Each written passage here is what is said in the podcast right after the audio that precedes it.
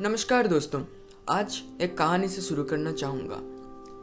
तो कहानी कुछ ऐसी है कि एक सत्तर वर्षीय डाकिया थे। एक बार क्या हुआ कि उनके पास एक दूर की जगह का डाक आया, लेकिन वह कभी वहाँ पर नहीं गए थे। तो फिर गर्मी का मौसम था और वह जैसे तैसे ठिकाने पर गए और दरवाज़ा खटखटाया, खट खट खट और बोला कि आपका डाक आया है। और तभी अंदर से एक महिला की आवाज़ आई और उन्होंने कहा ठीक है चाचा आप उसको दरवाजे के अंदर फेंक दो मैं बाद में ले लूँगी। यह बात सुनकर डाकिया चाचा एकदम गुस्से में आ गए और सोचा कि मैं इतनी गर्मी में यहाँ तक आया हूँ और ये लोग एक डाक नहीं ले जा सकते आकर। तो फिर डाकिया ने बो, बोला नहीं, आपको रजिस्टर करना पड़ेगा, वरना मैं यह डाक नहीं दे सकता। तो फिर क्या आप यहाँ आ रहे हैं या फिर मैं चला जाऊँ? और फिर महिला ने बोला कि नहीं नहीं चाचा, आप थोड़ी देर इंतज़ार करें, मैं आ रहा हूँ। फिर डाकिया चाचा एकदम गुस्से में आ गए और बोले कि यार, क्या है यार? फिर भी उन्होंने थोड़ी देर इंतज़ार कर लिया। फिर जब दरवाज़ा खुला, तब डाकिया चाचा की आँख एकदम खुली की खुली रह गई, क्योंकि उस महिला के तो पाँव ही नहीं थे। तो फिर डाकिया चाचा ने और कुछ नहीं बोला और फिर डाक दे के चले गए। फिर कुछ दिनों बाद उसी ठिकाने पर एक और डाक आया और वो डाकिया फिर से गया और डाक दे दिया। फिर उस महिला ने डाकिया से बोला कि, चाचा, कुछ देर रुको, आपको एक चीज़ देनी है। उसके बाद उस महिला ने चाचा को एक गिफ्ट दिया और बोली कि आप इसको घर पर जाके खोलिएगा। और फिर गिफ्ट लेके चाचा जी घर पर गए। जब उन्होंने घर पर जाकर गिफ्ट खोला तो फिर चाचा जी फूट फूट कर रोए। उस महिला ने उस गिफ्ट में चप्पल दी थी और उसमें एक चिट्ठी लिखी थी कि, चाचा, आप जब पहली बार आए थे, आपको बिना चप्पलों के देखकर मुझे बहुत दुख हुआ। कि इतनी गर्मी में आप इतनी जगह घूम घूम कर डाक देते हैं। तो इसलिए मैंने आपको चप्पल दे दी। यह पढ़कर चाचा और भी ज़ोर से रोने लगे और बोले कि उसने तो मेरा दुख देखकर चप्पल दे दिया, लेकिन मैं उसका दुख देखकर दूसरी पाँव के कहाँ से दूँ। तो फिर मेरे दोस्तों, इस कहानी से हम क्या सीखते हैं? तो फिर मेरे दोस्तों, इस कहानी से हम यह सीखते हैं कि खुद कितने ही दर्द में, कितने ही दुख में क्यों ना हो। हमेशा दूसरों का दर्द देखो और उनको सहायता करो। हमारे अंदर हमको मानविकता ह्यूमैनिटी को जगाना होगा। इस कोरोना के टाइम में बहुत सारे लोग औरों की मदद कर रहे हैं। तो दूसरी ओर, ऐसे भी लोग हैं, जो दवाई इत्यादि बहुत सारी चीज़ों का कालाबाजारी या तो लोगों को लूटने में लगे हैं। तो फिर इसके खिलाफ हमारी युवा पीढ़ी को जगना पड़ेगा। सिर्फ़ युवा पीढ़ी ही नहीं, छोटे से लेकर बड़े तक सबको जगना पड़ेगा। सबको अपनी ह्यूमैनिटी मानविकता को जगाना पड़ेगा। और मुझे यह पता है कि जो भी इसको अभी सुन रहे हैं, आप लोग बहुत ही अच्छे लोग हैं। आप जितना हो सके दूसरों की मदद करते हैं। तो फिर इस कहानी को दूसरों को भी समझाइए, दूसरों को प्रेरित करिए अच्छे काम करने के लिए। खुद भी, खुद को प्रेरित करिए हमेशा अच्छे काम करने के लिए। और एक गुजारिश है आप लोगों से। अपने व्हाट्सएप सोशल मीडिया आप जहाँ जहाँ पर भी हैं, इसको शेयर करिए। तो फिर, धन्यवाद इस कहानी को सुनने के लिए। जय श्री कृष्ण।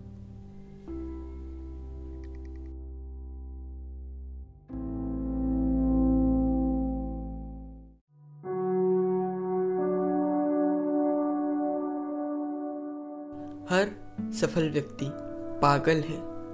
हर सफल व्यक्ति एम ए डी मैड है। मैड का मतलब मेक अ डिफरेंस तो फिर इसको थोड़ा सा अच्छे से समझते हैं एक कहानी के माध्यम से। हल्लू सिंह नामक एक बहुत बड़े व्यापारी थे। एक बार की बात है, हल्लू सिंह अपने कार में बैठकर कहीं से आ रहे थे। रात बहुत हो चुकी थी। हल्लू सिंह जंगल के रास्ते से जा रहे थे, तभी एक पहिए का चारों स्क्रू निकल गए। यह देखकर हल्लू सिंह एकदम घबरा गए, टेंशन में आ गए और सोचे कि अभी क्या किया जाए।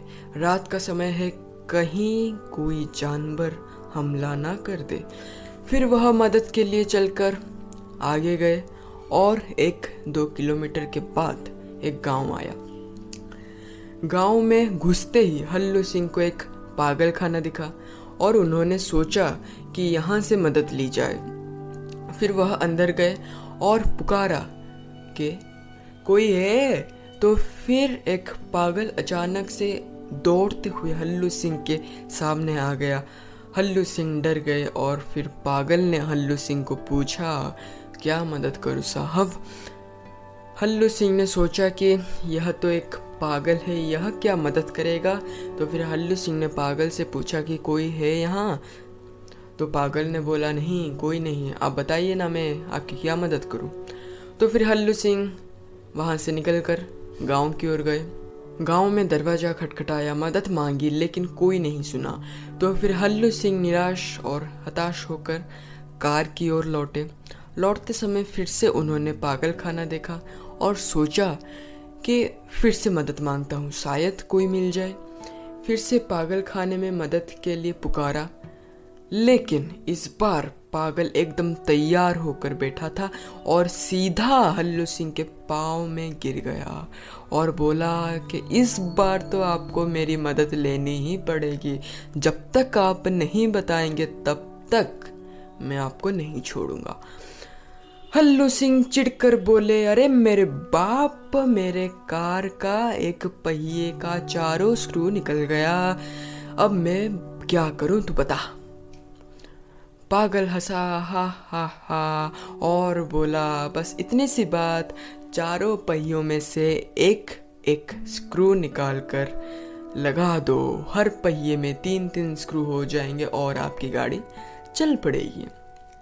यह बात सुनकर हल्लू सिंह बोले, इतनी सी बात, अरे मेरे दिमाग में क्यों नहीं आई? और तभी पागल बोला, साहब, उसके लिए पागल बनना पड़ता है। पागल ने क्या बोला, साहब, उसके लिए पागल बनना पड़ता है। तो फिर तो फिर दोस्तों, इस कहानी से हमने क्या सीखा? तो फिर इस कहानी से हमने यह सीखा कि सफलता के लिए M A D make a difference mad बनना पड़ता है मेक ए डिफरेंस करना पड़ता है। मतलब साधारण लोगों से कुछ अलग, हटके सोचना पड़ता है। कुछ क्रिएटिव वे में सोचना पड़ता है। साधारण साधारण लोगों से थोड़ा सा डिफरेंट करना पड़ता है। और मैंने पहले जो बोला था, हर सफल व्यक्ति पागल होता है। उस पागल का मतलब मेंटली पागल नहीं, वह पागल होता है अपने गोल को पाने के लिए। वह पागल होता है उस गोल को अचीव करने के लिए। एक सफल व्यक्ति इतना ज़्यादा पागल होता है कि वह उस गोल को अचीव करने के लिए जो चाहे वो कर सकता है। एक सफल व्यक्ति 24 घंटे को एकदम निचोड़ निचोड़ के यूज़ करता है। अपनी पूरी एनर्जी को अपने गोल पर लगाता है। लेकिन हम लोग क्या करते हैं? इस चीज़ को एक उदाहरण के माध्यम से समझाता हूँ।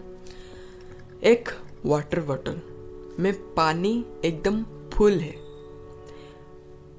यह जो पानी है, आपका एक दिन का एनर्जी है, एक दिन का ऊर्जा है।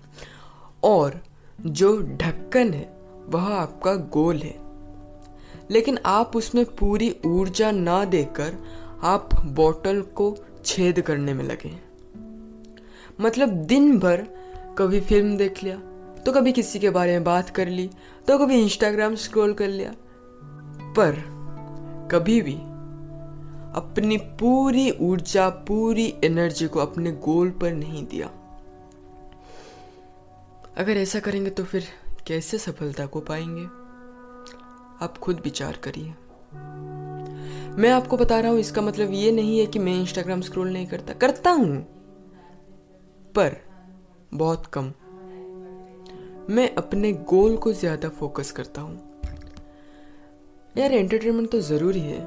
जाओ फैमिली के साथ घूमो, फिरो, कोई बात नहीं। हर सफल व्यक्ति करता है, पर वह काम को, अपने गोल को ज़्यादा फोकस करता है। तो मुझे और आपको साथ साथ बदलना है, बढ़ना है और हमारे देश को विश्व गुरु बनाना है। हमारे देश को अच्छा बनाना है।